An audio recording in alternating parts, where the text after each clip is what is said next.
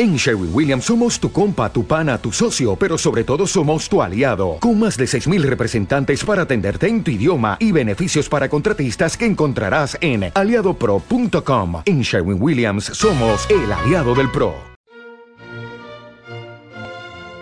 Palabras al minuto.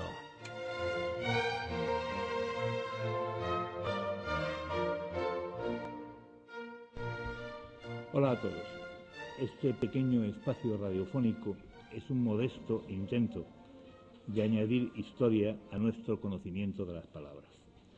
Hay quien afirma que la etimología, especialidad lingüística que estudia el origen de las palabras según la academia, es la madre de todas las ciencias y bien podría defenderse la tesis. Quien conociera todas las palabras y de dónde procede cada una, hasta sus raíces más remotas, conocería sin duda todas las cosas y todas las historias de los seres humanos. Sería omnisciente. Proclámese el caos. No hay modo. Jamás lograremos ponernos de acuerdo en esto del le, lo, la, les, los, las. Hay quien sostiene que la regla es sencilla y de fácil aplicación. Lo, la, los, las para el acusativo en su función de complemento directo y tolerándose le, les para las personas y le, les para el dativo en su función de complemento indirecto. Ya. A un amigo mío, escritor cada vez más célebre de Burgos, le he oído decir, se me ha averiado el coche, tengo que llevarle al taller.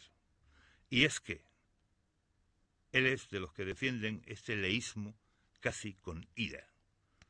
Sin razón, no sé. Cervantes es también de un leísmo que chirría, y vaya usted a ponerle pegas al buen señor. Por otra parte, el enunciado de la regla estará muy claro para los gramáticos, pero la gente de Gordillo no tiene ni la más remota idea de lo que es un complemento directo, ni menos aún puede entender por qué algunos verbos son intransitivos y aunque lleven el complemento pegado inmediatamente detrás, no rigen acusativo, sino dativo. ¿Por qué la vi y no la dije, refiriéndonos a una mujer?